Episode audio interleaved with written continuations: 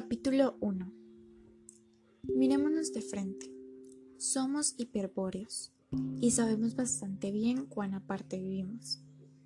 Ni por tierra ni por mar encontrarás el camino que conduce a los hiperbóreos. Píndaro ya sabía esto de nosotros. Más allá del septentrión, de los hielos, de la muerte, se encuentra nuestra felicidad, nuestra vida. Nosotros hemos descubierto la felicidad Conocemos el camino, hallamos la salida de muchos milenios de laberinto. ¿Quién más la encontró? ¿Acaso el hombre moderno? Yo no sé ni salir ni entrar. Yo soy todo lo que no sabe ni salir ni entrar. Así suspira el hombre moderno. Estábamos aquejados de esta modernidad, de una paz pútrida, de un compromiso perezoso, de toda la virtuosidad impura del sí y del no modernos. Semejante tolerancia y amplitud de corazón que lo perdona todo, porque lo comprende todo, es para nosotros viento de siroco. Vale más vivir entre los hielos que entre las virtudes modernas y otros vientos meridionales. Fuimos bastante valerosos. No tuvimos clemencia ni para nosotros ni para los demás, pero por largo tiempo no sabíamos dónde nos conduciría nuestro valor. Nos volvimos sombríos, nos llamaron fatalistas. Nuestro fatum era la plenitud, la tensión, la hipertrofia de las fuerzas. Teníamos sed de rayos y de hechos. Estábamos muy lejos de la felicidad de los débiles y de la abnegación. En nuestra atmósfera soplaba un huracán. Nuestra naturaleza se oscurecía porque no hallábamos ninguna vía. Esta es la fórmula de nuestra felicidad. Un sí, un no, una línea recta, una meta.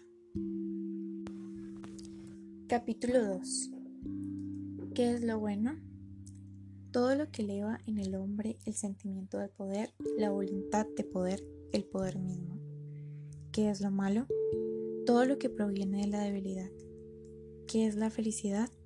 El sentimiento de lo que acrece el poder, el sentimiento de haber superado una resistencia.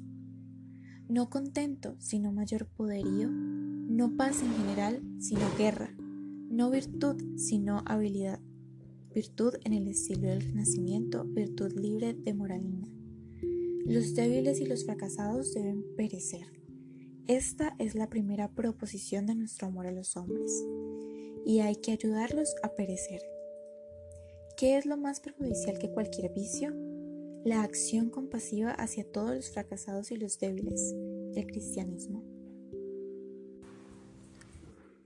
Capítulo 3 El problema que presento aquí no consiste en aquello que la humanidad debe realizar en la serie de las criaturas. El hombre es un fin, sino en el tipo de hombre que se debe educar, que se debe querer como el de mayor valor, como más digno de vivir, como más seguro del porvenir. Este tipo altamente apreciable ha existido ya muy a menudo, pero como un caso afortunado, como una emoción, no fue nunca querido. Quizás por el contrario, fue querido, cultivado, obtenido el tipo opuesto, el animal doméstico, el animal de rebaño, aquel animal enfermo que se llama hombre, el cristiano. Capítulo 4 La humanidad no representa una evolución hacia algo mejor y más fuerte o más alto como hoy se cree. El progreso no es más que una idea moderna, esto es una idea falsa. El europeo de hoy está muy por debajo del europeo del Renacimiento.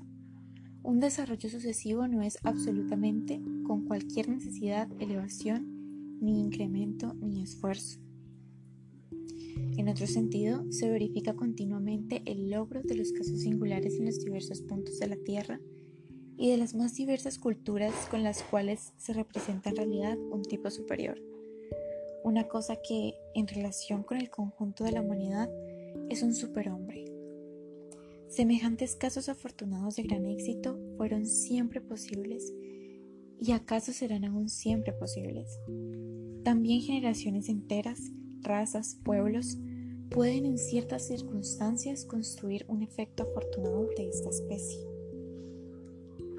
No se debe adornar y así calar el cristianismo hizo una guerra mortal a este tipo superior de hombre, desterró todos los instintos fundamentales de este tipo, de estos instintos extrajo y destiló el mal, el hombre malo. Consideró al hombre fuerte como lo típicamente reprobable, como el repro. El cristianismo tomó partido por todo lo que es débil, humilde, fracasado. Hizo un ideal de la contradicción a los instintos de conservación de la vida fuerte, estropeó la razón misma de los temperamentos espiritualmente más fuertes, enseñó a considerar pecaminosos, extraviados, tentadores, los supremos valores de la intelectualidad. El ejemplo más lamentable es este, la ruina de Pascal, que creyó que su razón estaba corrompida por el pecado original cuando solo estaba corrompida por su cristianismo.